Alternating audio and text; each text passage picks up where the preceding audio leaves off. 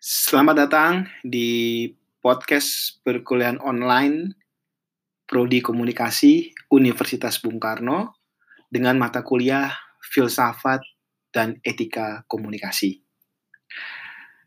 Hari ini kita akan membahas materi yang pertama, yaitu mengenai pengantar filsafat atau apa itu filsafat. Uh, mungkin di antara kita sudah sering mendengar kata-kata filsafat. Sebuah uh, kalimat atau kata atau bahasa yang mungkin terdengar sedikit rumit untuk kita uh, pelajari atau kita untuk mengetahuinya. Uh, kerumitan itu dikarenakan mungkin uh, berbagai luasnya cakupan-cakupan dari pemikiran-pemikiran secara filosofis yang sepertinya begitu mendalam. Namun keruatan itu akan semakin menjadi ketika kedalaman itu semakin dipertanyakan dan semakin di, dikembangkan sehingga memang terkadang uh, membuat filsafat itu adalah sesuatu hal yang bagi sebagian orang atau kebanyakan dari kita juga adalah uh, yang sangat uh, memusingkan. Baiklah, uh, saya akan mencoba menjelaskan apa itu filsafat secara mendasar. Yang ini mungkin sebagai dasarnya kita secara berpikir filsafat. Lalu nanti digabung dengan uh, perkembangan dari eh, pandangan-pandangan filsafat itu seperti apa. Baik, kita mulai dengan pemikiran filsafat. Ya, uh, seperti kita ketahui bahwa filsafat ini adalah sebuah sumber dari segala macam ilmu pengetahuan. Ya. Uh, terutama pada masa-masa lalu, ya di daerah kawasan Yunani Kenapa filsafat ini menjadi sumber? Karena dari sinilah kita berkembang itu menjadi sebuah ilmu. Dan ilmu itulah yang kemudian lahir menjadi sebuah uh, pandangan-pandangan, teori-teori yang mungkin selama ini uh, kita terima dalam berbagai macam macam uh, perkuliahan maupun pelajaran-pelajaran kita sejak masa-masa sekolah dulu. Nah, karena sebagai induk pengetahuan inilah, maka filsafat itu menjadi sebuah uh, kerangka berpikir, menjadi sebuah kerangka yang uh, dijadikan uh, patokan ya, bagi orang-orang yang ingin mengembangkan suatu ilmu pengetahuan. Nah, bagaimana sebetulnya pengembangan ilmu pengetahuan terjadi karena filsafat? tentu ada cara berpikirnya. Sambil contoh misalnya, uh, hari ini ya, ketika kita di seluruh dunia, hampir di seluruh dunia, bahkan mungkin di seluruh dunia sekarang ini terkena wabah virus corona atau COVID.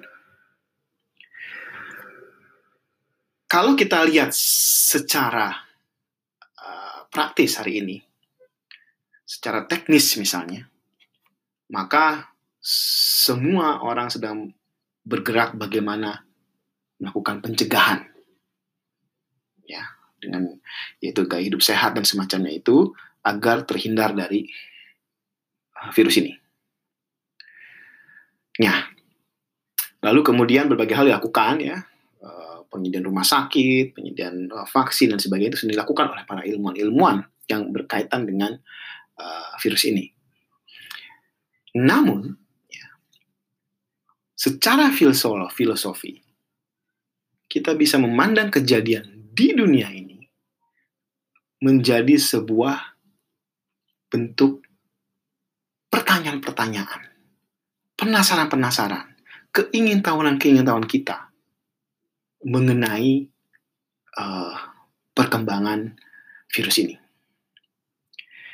Jadi bagi orang filsafat, uh, atau tidak semuanya orang filsafat, tetapi bagi filsafat, keingintahuan pertanyaan-pertanyaan tentang apa fenomena yang terjadi hari ini itu adalah suatu pondasi dasar kita untuk kemudian kita bisa melahirkan sebuah ilmu pengetahuan. Mungkin para dokter-dokter ahli virus sekarang ini dengan sangat filosofis dia mempelajari lebih dalam bagaimana perkembangan virus ini. Dari sisi mana virus ini berkembang dan sebagainya itu dipelajari oleh orang-orang yang ber uh, mempunyai kompetensi dengan ini. Namun bagi orang-orang sosiologi, politik, apalagi kita sebagai seorang komunikasi, memandang fenomena virus ini dengan adanya dampak seperti social distancing dan sebagainya itu, kemudian jaga jarak, lalu uh, berkaitan dengan aktivitas mobilitas kita sebagai uh, eksistensi manusia itu semua dikurangin, ya, dikurangkan ya dikurangin misalnya uh, mengurangi ruang publik, mengurangi berkumpul dan sebagainya. Dalam filsafat ini bisa menjadi pertanyaan yang mendalam.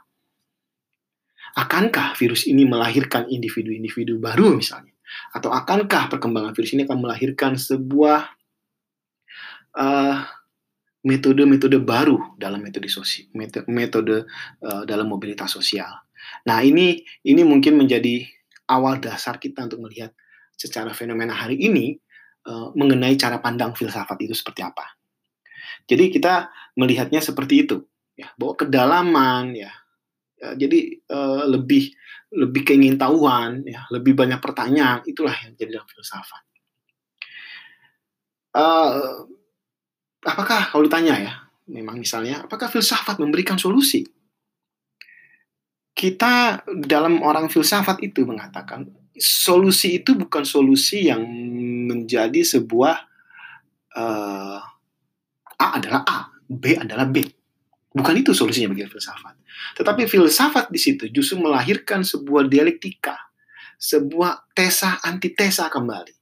Di mana antara tesa dan antitesa itu saling uh, beradu atau saling berargumentasi dan di situlah perkembangan pembacaan filsafat terjadi. Tetapi filsafat pada akhirnya menemukan sebuah konsep dari dialektika tersebut.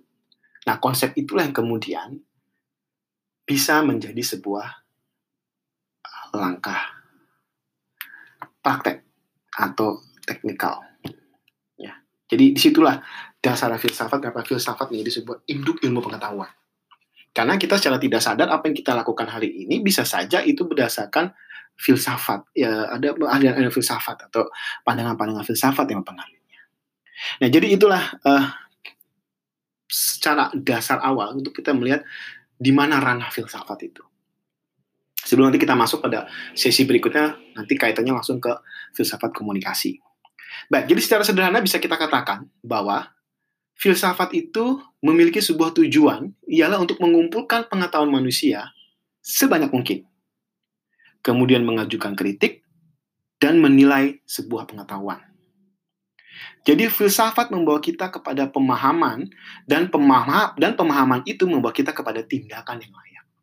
Jadi intinya filsafat itu tujuannya untuk bagaimana kita uh, memiliki suatu kepemahaman dan pemahaman itu yang kemudian ketindakan yang layak. Yang artinya tadi saya katakan dari kita merenungkan situasi yang ada di dunia hari ini secara filosofis, maka kita akan melihat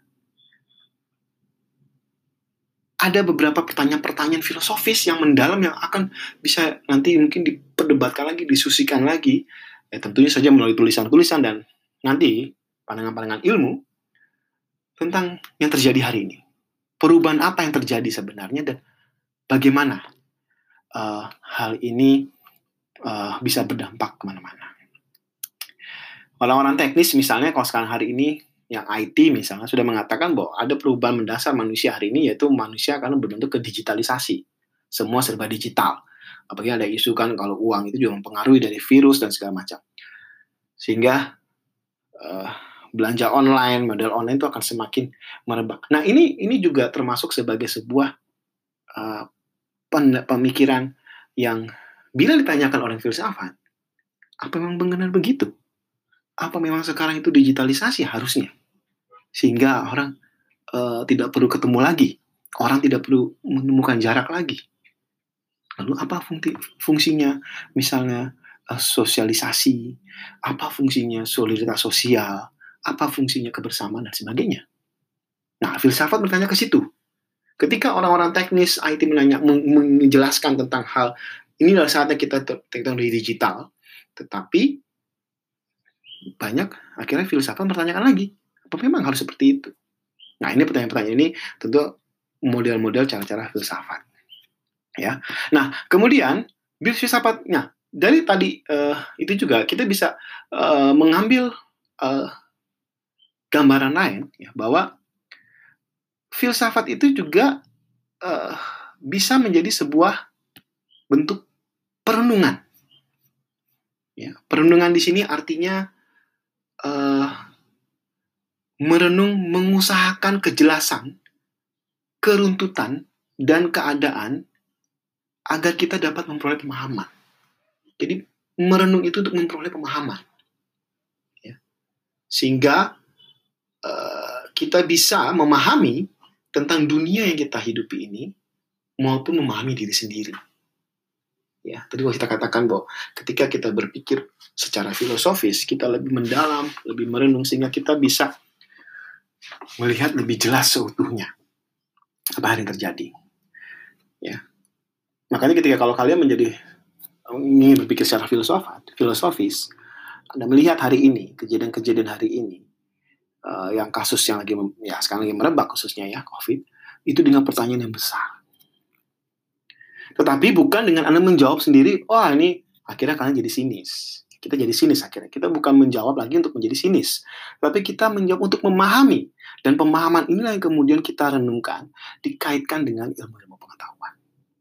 Mungkin kalau dengan ilmu komunikasi, kita bisa kaitkan bagaimana pandangan filosofis ini secara komunikasi Apakah benar teknologi digital ini menggantikan peran komunikasi yang selama ini tatap muka? Sedangkan kalau kita bicara tatap muka, itu harus bertemu dengan orangnya. Ada memang dalam teori-teori komunikasi seperti neomedia atau computer mediated communication ya, CMC dan sebagainya. Itu ada. Tetapi toh ada perubahan tuh. Perubahannya adalah ada perantaranya. Nah, perantaranya ini nah adalah sebuah mesin, yaitu komputer dan sebagainya. Nah, kemudian di situlah kita uh, berdialektika kembali dengan hal tersebut. Ya, nah uh, kalau kita bicara kembali kemudian tentang filsafat itu sendiri, ya, filsafat itu juga hidup ya dan dipengaruhi oleh keadaan masyarakat dan zamannya, ataupun oleh para filsuf-filsuf pendahulunya. Jadi eh, kita merenung, kita memahami tentu dengan keadaan zaman. Tapi saya katakan tadi, ketika kita memahami zaman sekarang tentang eh, COVID-19, virus corona, itu kita sedang melihat fenomenanya. Nah, fenomenanya tentu berkaitan dengan kemanusiaan. Ya, social distinction, dan sebagainya, dan sebagainya. Itu dampaknya ke sana ya tetapi secara digital tentu tidak ada masalah itu itu uh, zamannya ya di eranya dan juga kemudian uh, perenungan tersebut atau pengaruh dari pengetahuan maupun zamannya tersebut yang kemudian uh, nanti berkaitan dengan yang namanya adalah polemik ya atau uh, ada ada bukan polemik, bukan ada pertentangan saja, bukan ada polemik itu bukan bukannya kontroversi, tapi ada tadi ya saya katakan kembali dialektika, ada dialektika. Jadi uh, dialektika di sini adalah bisa dijawab melalui filsafat ilmu atau pengetahuan. Walaupun tidak bisa menjawab secara pasti, tetapi uh, filsafat ilmu atau ilmu pengetahuan itu paling tidak bisa menjadi argumentasi kita atau argumentasi ya bukan kita tapi argumentasi dalam hal uh, menyampaikan atau menjadi pegangan dalam berpandangan. Ya tentu kalau tadi dikatakan dengan ilmu pengetahuan atau pengetahuan atau teori apa yang uh, yang menjadi pegangan itu tentu punya berbagai macam pandangan juga tentu pandangan yang A dengan yang B itu, itu berbeda, tidak yang sama. Tetapi uh, itu bisa menjadi pegangan bagi siapa saja yang ingin melihat pemahaman itu lebih mendalam. Ya tadi saya katakan, ketika kita melihat membaca sebagai orang komunikasi, maka kita berpegangan dengan prinsip-prinsip komunikasi. Dengan landasan filosofis berpikirnya adalah fenomena hari ini itu menjadi tantangan bagi komunikasi yang selama ini mengandalkan misalnya tatap muka. Ya. Ada di tempat. Sehingga akhirnya sekarang kita harus beradaptasi dengan bentuk yang teknologikal atau digital apakah pola sama atau tidak nah ini nanti orang siapa saja yang punya uh, kompetensi atau mungkin Anda sendiri yang suatu saat bisa menemukan ini. Ya. Nah, jadi uh, filsafat itu sendiri adalah mencari sebuah jawaban-jawaban. Tetapi jawaban-jawaban itu tidak akan pernah abadi. Makanya filsafat itu tak akan pernah selesai dan tak pernah sampai pada akhir sebuah masalah. Jadi intinya filsafat itu bertanya, bertanya tentang apa saja yang bisa secara ringkas kita yang kita simpulkan adalah mempersoalkan realitas. Itulah filsafat. Jadi kita melihat realitas ini tidak sekedar kita terima mentah-mentah, tetapi kita Ya mungkin kalau sebagian makanya uh, sebagian orang ya dengan filsafat itu dia berkaitan dengan uh, bisa dikatakan dengan kebijaksanaan orang-orang bijak. Jadi berpikir secara bijak, secara bijaksana. Itulah pandangan-pandangannya secara filosofis. Jadi kebijaksanaan secara filosofis itu itulah yang menjadi landasan pikir filsafat. Jadi ingat ya bahwa berfilsafat itu adalah merenungkan suatu persoalan suatu permasalahan, tapi dalam perenungan itu untuk mencari sebuah pemahaman, baik dalam kehidupan maupun diri sendiri. Tetapi filsafat tidak memberikan jawaban-jawaban dan tidak akan pernah selesai. Sehingga filsafat hanya mempersoalkan realitas. Persoalan realitas, mencari jawaban ini bisa dibaca nanti dengan teori-teori yang beraliran-aliran dalam filsafat itu sendiri. Dan nanti kita akan masuk di sesi filsafat ilmu. Sehingga uh, itu menjadi pegangan-pegangan. Nah, dari dari situlah kemudian pegangan itu yang kemudian melahirkan sebuah konsep uh, teori yang teori itu kemudian bisa dipraktekkan dalam uh, kehidupan sehari-hari. Itu cara uh, awal mula kita melihat bagaimana cara pandang atau cara berpikir filsafat itu seperti apa. Dan memang apakah ada ada yang berkelakar bahwa filsafat itu seperti orang uh, menghitung bintang. Ya, menghitung bintang. Ya, jadi ada yang bercanda bahwa oh, orang filsafat itu kan menghitung bintang karena melamun, melihatin awan, melihatin langit, isi-isinya dan mendalam. Jadi hanya lihat seperti itu. Tapi sebetulnya filsafat bukan seperti tapi mencari jawaban-jawaban yang tidak pernah selesai. Baik, uh, sekarang kita masuk berikutnya uh, nanti ke fase-fase sejarah filsafat. Jadi sebelum uh, uh, apa namanya sebelum kita masuk ke berikutnya mungkin uh, anda perlu memahami dulu ya cara pandang filsafat itu ya. Jadi nanti kita ketika masuk nanti sekarang saya berikutnya ke fase-fase sejarah perkembangan filsafat maka kalian akan uh, memahami secara lebih mendalam. Baik, kita mulai masuk ke fase-fase sejarah filsafat. Uh, dalam literatur ya, ditemukan tuh ada lima fase perkembangan sejarah filsafat. Artinya di sini sejarah filsafat, bagaimana filsafat itu lahir dan bagaimana kemudian filsafat itu berkembang sehingga filsafat itu menjadi sebuah ilmu pengetahuan. Ya, makanya saya akan batasi bicara filsafat dalam perkuliahan ini hanya sebatas uh, filsafat dan masuk ke filsafat secara ilmu dan kemudian masuk ke filsafat komunikasi dan etika dan komunikasi dan sebagainya. Kalau kita bicara filsafat lebih mendalam, maka kita akan bicara banyak hal. Ada filsafat agama, filsafat manusia, filsafat politik, filsafat budaya, dan sebagainya. Saya membatasi hanya kepada filsafat yang berkaitan dengan uh, ilmu komunikasi. Baik, kita mulai fase sejarah filsafat yang pertama, yaitu fase di masa Yunani kuno. Ini kuno itu adalah sekitar abad ke-6 sebelum Masehi ya. Di mana abad ke-6 sebelum Masehi itu kota-kota di Yunani itu berkembang menjadi pusat perdagangan. Orang-orang Yunani itu berkembang melalui berbagai macam bentuk. Baik itu seni drama, ide tentang keniskayaan, ya.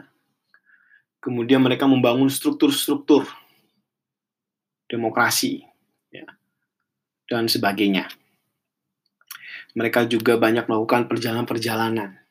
Kalau Anda lihat misal secara geografis, negara Yunani itu berada di uh, tengah-tengah, ya bukan tengah, tapi dekat dengan kawasan Asia, dekat dengan kawasan Afrika, dan dia juga nempel dengan kawasan Eropa. Ya Yunani itu sendiri, sehingga uh, Timur Tengah juga termasuk ya dan itulah yang kemudian menjadikan Yunani pada masa itu menjadi sebuah pusat uh, perdagangan perkotaan ya masyarakat dan sebagainya. Karena berada di posisi tengah tersebut. Nah dari situlah kemudian uh, orang-orang Yunani muncul uh, pemikir-pemikir ya muncul sekolah-sekolah yang berkaitan dengan uh, filsafat uh, dengan uh, filsafat dan sebagainya. Sehingga kemudian uh, dari situasi itu lahirlah pemikir-pemikir besar ya seperti Socrates, Plato, Aristoteles dan sebagainya. Sehingga pada masa inilah filsafat menjadi berkembang dengan uh, akhirnya pandangan-pandangan tentang bagaimana bermasyarakat, berpolitik dan sebagainya. Lalu sebetulnya bagaimana sebetulnya peran filsafat itu di masa Yunani kuno ini? Pada masa Yunani kuno ini peran filsafat itu sebagai uh, bentuk atau bagian dalam melawan sebuah mitos. Kita kita ketahui di Yunani juga dulu menghadapi kepercayaan-kepercayaan kepada mitos ya, dewa-dewa api dan sebagainya. Ya. Kemudian juga mereka juga dekat kawasan-kawasan yang masih percaya mitos-mitos dan sebagainya. Nah, uh, Yunani ibaratnya pada masa itu sudah ingin berkembang dalam segi pemikiran dan sebagainya sehingga uh, mereka uh, filsafat itu lahir dalam situasi itu untuk uh, melawan sebuah mitos. Ya di sinilah kemudian uh, filsafat itu lahir. Ya tentu banyak filsafat-filsafat lahir yang sudah kita pelajari atau anda ketahui seperti Plato, Aristoteles, Socrates ya dan sebagainya yang anda sering menemukan dalam pelajaran pelajaran ya berbagai macam mata pelajaran lalu ada Pitagoras yang betul-betul alam dan sebagainya itu uh, berkembang di Yunani karena mereka uh, secara keilmuan mereka ingin melihat sebuah fenomena dunia ini dari berbagai macam bentuk kacamata yang mereka kuasai. Nah, fase Yunani kuno inilah menjadi fase awal filsafat itu menjadi berkembang dan kemudian menjadi sebuah era yang terus mewarnai uh, ilmu pengetahuan. Nah, barulah kemudian pada sekitar uh, berikutnya ya masuk ke abad pertengahan. Ya. Uh, di abad pertengahan inilah kemudian uh, filsafat menghadapi uh, tantangan karena pada abad ini nuansa-nuansa bermasyarakat dan politik itu berkaitan dengan agama. Makanya timbullah pada masa-masa itu era-era gereja yang pastor itu mempengaruhi berbagai macam kehidupan. Sehingga pada fase ini uh, nilai-nilai filsafat lebih berkaitan dengan agama dan sebagainya. Barulah sekitar abad uh, 14 sampai abad 15 muncul fase yang namanya masa fase Renaissance atau Renaissance ya atau masa uh, yang mulai uh, pencerahan ya di mana pada masa ini awal dunia modern itu mulai muncul dengan adanya uh, penemuan-penemuan besar di abad 15 ketika itu, yaitu penemuan mesiu, penemuan mesin cetak, dan penemuan kompas. Penemuan mesiu itu berakhirnya kekuasaan feodal, lalu penemuan mesin cetak, pengetahuan tidak lagi milik segelintir orang karena semua orang bisa mengetahui informasi, dan penemuan kompas, navigasi yang membuat orang bisa berkeliling dunia. Dan era inilah yang kemudian uh, berlanjut dari fase Renaissance ini ke fase modernisme.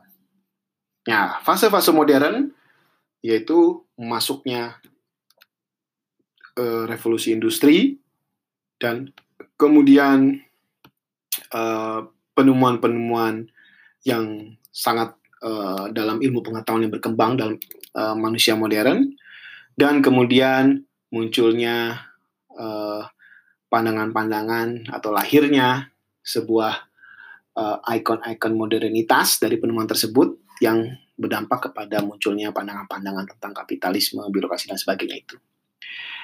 Nah, fase-fase sejarah dari filsafat inilah yang kemudian uh, mewarnai uh, filsafat itu sendiri. Jadi ketika fase Yunani kuno, filsafat itu menjawab mitos. Ketika abad pertengahan, filsafat itu uh, dipengaruhi oleh agama ya dan kemudian pada fase uh, pencerahan atau renaissance ya uh, itu renaissance ya uh, mulainya uh, masyarakat modern ya dengan adanya hilangnya masyarakat feodal ekonomi dan sebagainya kemudian munculnya negara-negara baru di Italia ya sehingga munculnya revolusi industri yang di situlah uh, fase mulai dari uh, fase era uh, modern uh, dalam filsafat. Nah, dari masing-masing itu semua tadi, dari fase-fase sejarah tadi, tentu kalau Yunani ada Plato, Socrates, dan sebagainya, kalau uh, pencerahan, banyak pandangan-pandangan uh, misionaris gereja pada masa itu, kalau uh, abad Renaissance ya, tentu kita lihat banyak penemuan-penemuan baru, mesin cetak, Gutenberg, Messiu, ya, dan sebagainya. Itulah uh, fase-fase yang mempengaruhi filsafat. Jadi intinya pada perkuliahan kita pada sesi pertama ini, filsafat tadi ya secara dasar bagaimana cara kita memandang filsafat, dan yang kemudian seperti apa pandangannya, dan yang kedua era filsafat itu ada fase-fasenya. Dan masing-masing fase itu mempunyai cerita sejarahnya tersendiri yang cukup panjang dijelaskan dalam uh, satu sesi perkuliahan kan itu butuh banyak sesi perkuliahan. Tapi yang jelas secara ringkas fase-fase sejarah ini itu di, uh, mempengaruhi perkembangan filsafat sampai dengan hari ini. Ya, bagaimana dengan hari ini dan seterusnya dan sebagainya, kita akan bertemu lagi pada uh, materi uh, episode berikutnya tentang uh, filsafat eko uh, filsafat dan etika komunikasi. Sekali lagi uh, saya ucapkan uh, terima kasih telah mendengarkan perkuliahan ini untuk sesi pertama dan untuk uh, berikutnya saya uh, akan memberikan berbagai pertanyaan kuis melalui uh, Google uh, melalui Google Classroom. Baik, sekali lagi terima kasih dan tetap jaga kesehatan.